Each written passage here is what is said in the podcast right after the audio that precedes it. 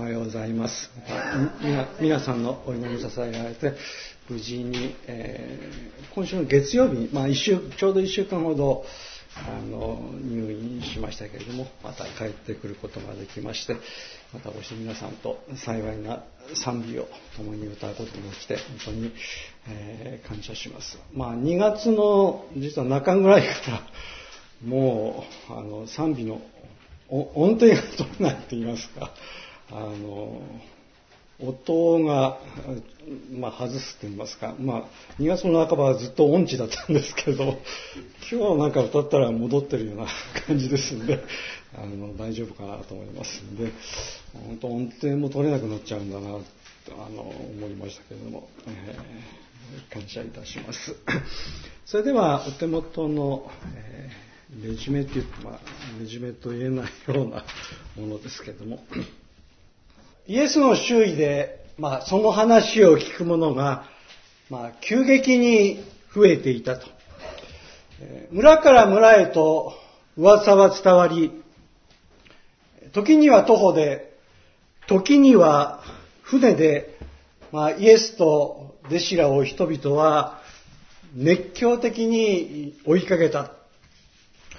イエスに付き従う群衆の数も日増しに数を増やして何千の単位で彼らを追い始めたと。私は光として世に来たと。一方、イエスに敵対する闇の力もまた次第に結集され、人員を集めつつ立ち上がってきたと。イエスを捉えるには民衆の人気があまりに強く闇の力もなすすべもないと。だがすでに闇の力の最右派はイエスを亡き者にすることを考えていたと。良きものを選び取ろうとする新しい生き方。その新しい生き方を退けようとする勢力は、まあ、群衆を抱き込むことからスタートする。まあ、狂った力によって縛られていた推しで盲目の男を、盲目の一人の男をイエスが癒したときに、群衆が驚嘆し、この人は確かにダビデの子、メシアであろうと言い始めた。それを聞いたパリサイ派の人々はこう言った。いや、彼が闇の力を追い払い得るのは、悪魔の頭、ベルゼブルの慣れ合いだからだと。悪魔の一味と断定されたとき、母マリアは息子を訪ね、街道入り口の人混みの中に立った。母は、ただ訪ねてきたわけではない。もう、いても立ってもいられぬほど心配になった。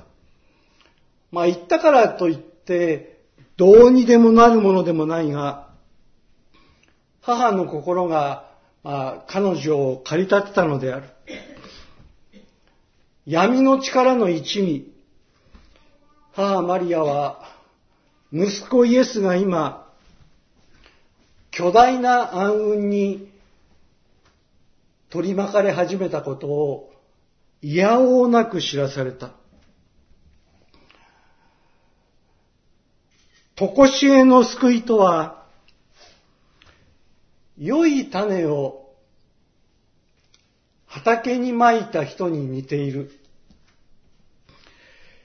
眠っている夜の間に敵が来た。まかれた良い麦の間に毒麦、毒麦をまき、こっそりと立ち去ったと。さて時が来て、使用人は驚いた。ご主人様、何としたことか。おまきになったのは、上等の麦の種でした。それなのに、毒麦が混じって芽を出しています。主人は慌てず答えた。それは、滅びの種をまこうとする敵の力がやったことだ。ご主人様、じゃあ早速行って、毒麦だけを引き抜いて参りましょう。いやいや、借り入れの時まで、そのままにしておけ。今無理をして毒麦を引き抜くと、良い麦まで一緒に引き抜いてしまう恐れがある。借り入れの時が来たら、狩る者たちに命じて、まず、毒麦だけを抜かせ、束にして焼かせよう。それから、畑に残った良い方だけを、ゆっくりと買って、蔵に収めようと。弟子たちは、口々に問い始めた。主よ、あの毒麦の話、一体どういう意味でしょう？お前たちは、こうして素直に、ひたむきに、御言葉を聞きたい。見たいと願い、私に従い、私に誠と真を寄せている。だから、とこしえの救いの釘が一段、また一段と深く、大きく、お前たちには示されてゆくだろう。しかし、お前たちとは違い、聞こう、見ようと願わぬ者たちもいるのだ。それのみか、聞くまい、見まいと前もって決ま、決めてしまっている人々さえある。だから、いくらあからさまに語っても無駄であろう。いや、あからさまに語れば語るほど、耳を塞ぐに懸命となろう。預言者イザヤもかつて言ったではないか。聞いて悟らず、見て認めず、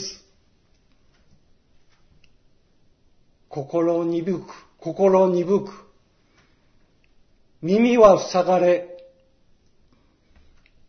目は飯となる。癒されることを拒み、心新たになることを拒否し、とイザヤも言ったではないか。だが、お前たちの目は見ている。耳は聞いている。イエスは優れた教師であった。悪とは何か暗闇とは何かなぜこの世の中にこのような悪が存在するのかそしてそれぞれの人の心の中にもまたそれらの悪は存在する。毒麦の例えは、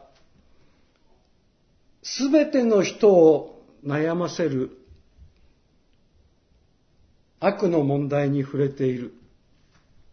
この世界には悪の存在が許されている。すぐには引き抜かれることなく、しばらく良い麦とともに置いておかれる毒麦。私たちの身の回りの悪や苦しみは必然であると。悪とは何なのか？まかれた悪。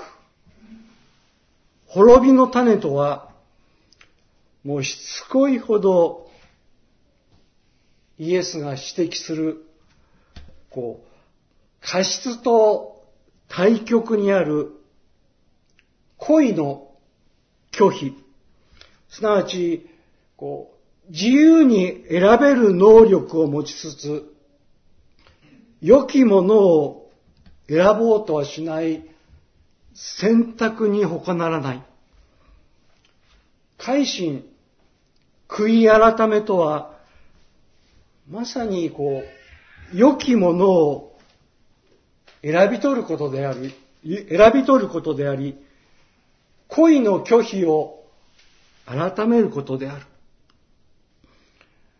悪の種をまく暗闇の力は確かに存在する。それは善をまく力に対抗して現れる。そもそも悪の最初の芽生えもアダムとエバ、神の言葉を知りつつ、聞きつつ、恋に退けたことに源を置く。あのお方はおっしゃる。聞く耳を持つ者は聞け。例え話は三条の説教と同じく、幾度にもわたって何日にもかか、何日にもかかって少しずつ語られていった。まあ、例えのための材料は常に群衆にとって最も身近な日常茶飯の出来事の中から選ばれた。とこしえの救いは、例えれば、ある人が畑にまいた一粒のからし種にも似ている。もうパレスチナ地方のからし種は、もう種の時には極めて小さいが、芽生えて後は驚くほど伸び広がり、大きな樹木となる。だから、空の鳥さえも羽を休めてその枝に止まるほどの、止まるほどになる。心の奥深くに巻かれた御言葉に誠実ならば、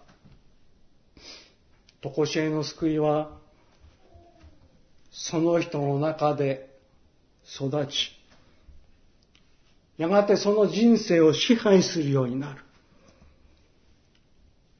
まかれた種は、命そのものだから。また、とこしえの救いは、畑に隠された宝である。土の中に宝を見つけた者は、急いでその土地の所有権を買いに行く。己の持ち物の全部を手放し、金をかき集め、宝を抱き込む土地を買う。ああ、なるほど。群衆はうなずき、ああ、俺もそういう幸運に巡り合いたいものだと。まあ、ため息するものもあっただろう。また、とこしえの救いは、見事な真珠を買い求める商人のようなものだ。天然無比の最上の玉を一個見つけると、大喜びで、在庫手持ちの一切の品を売り払い、売り払い、有金全部をつぎ込み、その一個を買う。畑に隠された宝、最上の真珠。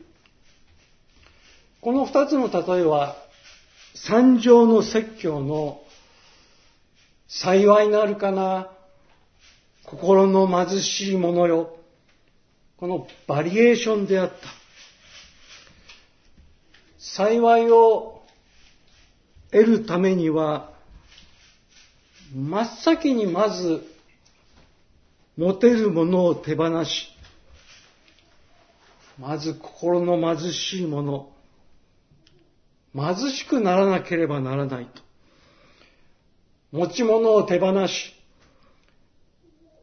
宝を抱き込む土地を買う。最上の真珠、在庫手持ちの一切を売り払い、有り金全部をつぎ込み、その一個の真珠の玉を買う。手放し、まず貧しくなろう。そう語りつつ、あのお方の目は、12人の若者を、まあ、眺め合ったことだろう。彼らこの12人こそ、一切を捨てて貧しくなり、値なき一個の真珠、メシアイエスを求めた心貧しき人々ではなかったか。また、とこしえの救いは、湖に投げ入れられた網に似ている。網がいっぱいになると、漁師はそれを岸辺に引き上げ、まあ、どっかとそこに座り込み、魚は魚、役にも立たぬ水草、食べられ、食べられない魚は他のものと別々に区別する。週末、世の終わりにもそのようなシーンが訪れるだろう。わかるか？ったか弟子たちは先を争い、争い答えた。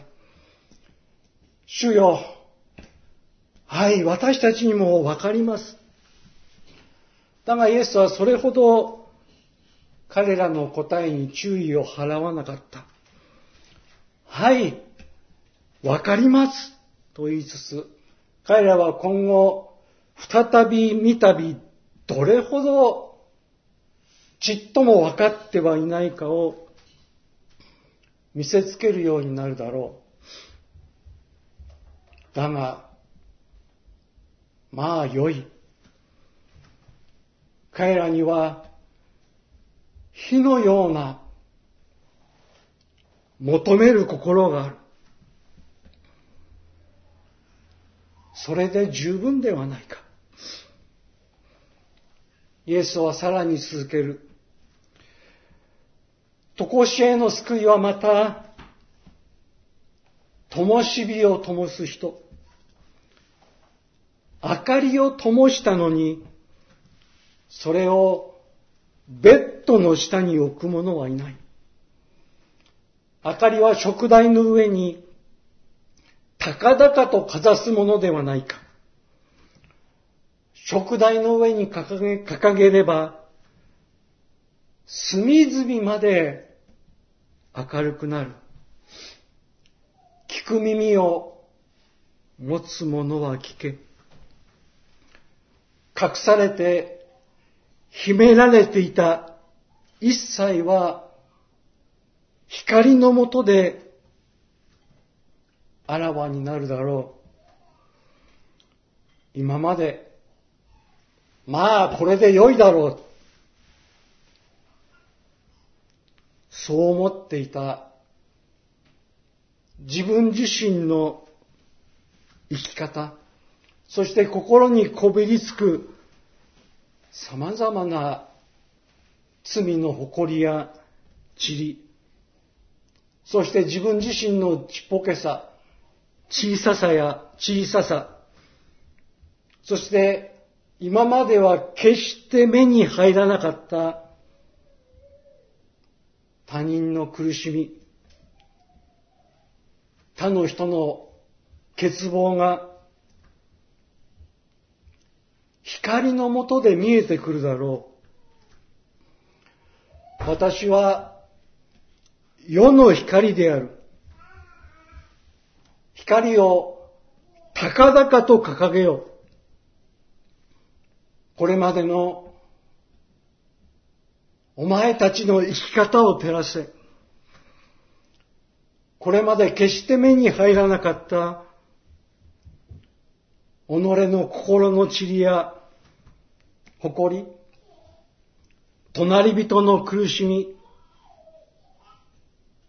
欠乏が明るみの中で見えてくるだろう。聞く耳を持つ者は聞け。そして聞く事柄に心せよ。私の言葉、その聞き方に注意せよ。その日の、まあ、夕暮れとマルコは書き始める。灯火の例えを語り終えた夕べである。イエス様は、向こう岸へ行こうと、弟子たちにおっしゃった。まあ、主が疲れておられたから、船に乗って群衆のもとを離れ、休みたいのだ。弟子たちは、この船が世の嵐の中を行く教会の象徴だとはまだ気づいてすらいない。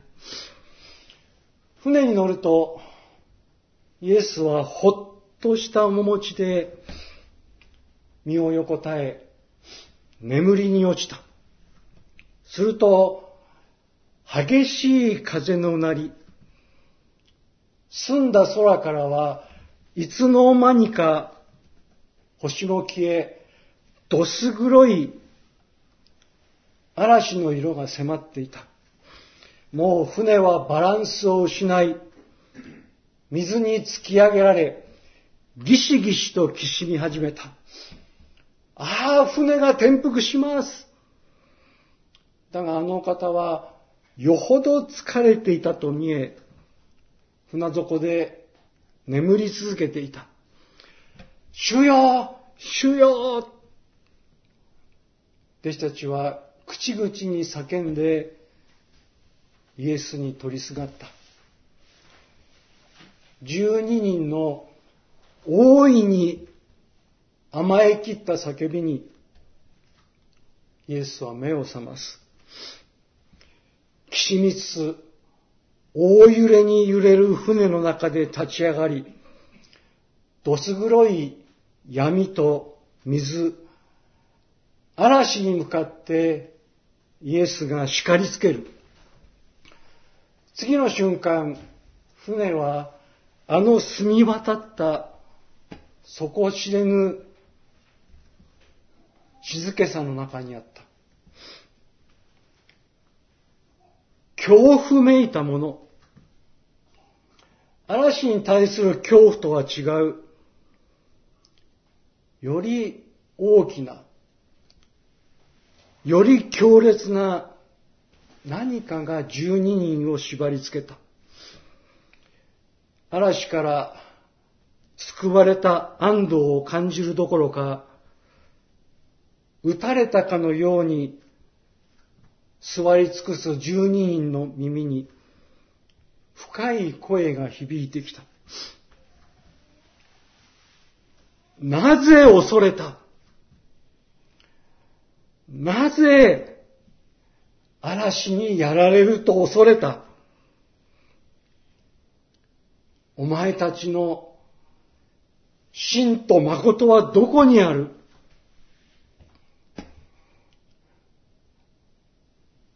困難が大きくなればなるほど、恵み、恩寵の力も大きくなる。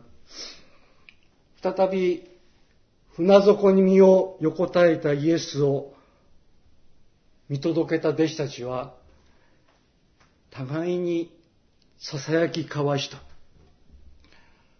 このお方は、一体何者であろうか。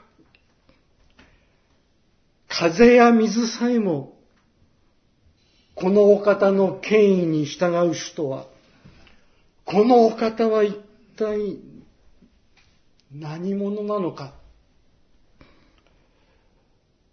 問いの形を取りつつ、互いは、まあ、それぞれの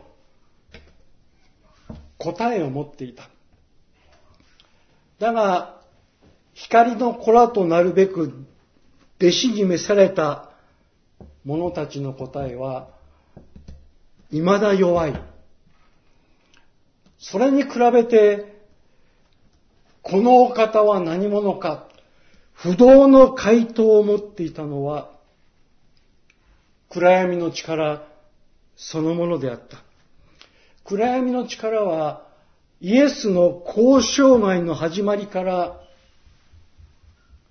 その回答を持ち続けていた。闇の力は再びその回答を引っ提げて、朝とともにイエスの前に現れた。嵐を沈めた劇的な一夜の後、彼らがたどり着いたのは、ゲラサ人の地であった。船を岸辺に捨てた一行は、人里に向かって歩き出した。見るも恐ろしい。見るも不潔な。人とよりは怪物か、狂った動物に近い二人が、思いもよらず、墓の中から踊り出たのは、歩き始めてしばらく後のことであった。ゲラサの狂人である。もう一人は全裸で、二人ともにお仏にまみれ、目を血ばらせ、掴みかかる姿で走り出た。弟子たちは思わず主の後ろに固まった。強そうなことを普段は言っても、弟子たちは何か起こると走ってイエスに取りすがる。それで良いではないか。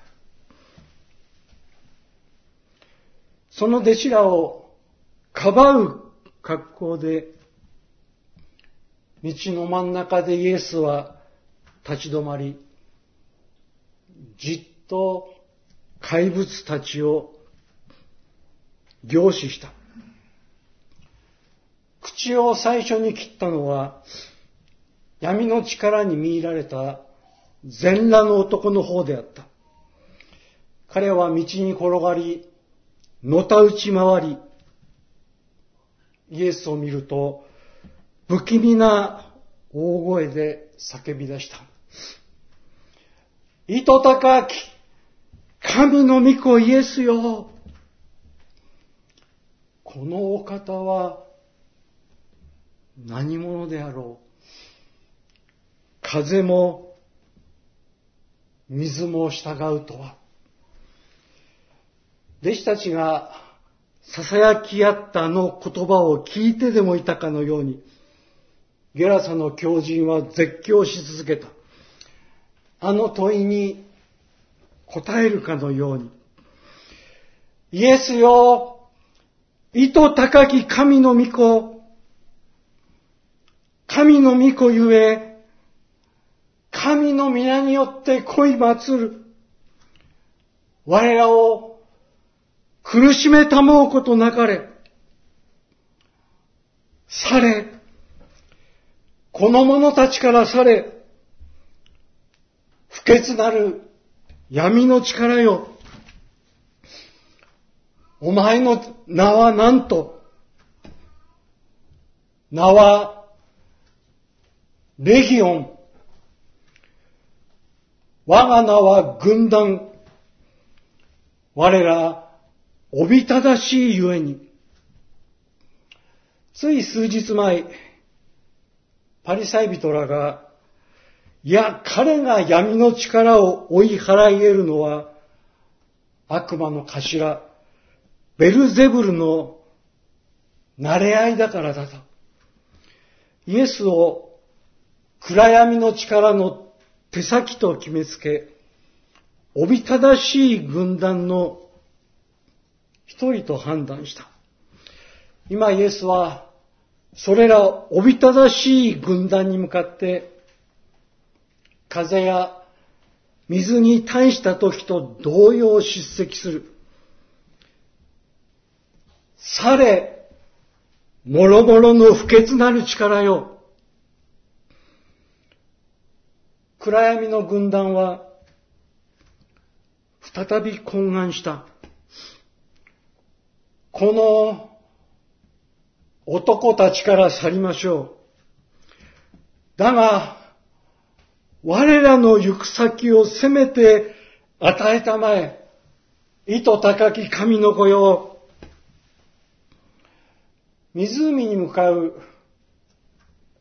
彼方の丘に、おびただしい。豚の群れが。草をはんでいた。ユダヤにおいて豚は。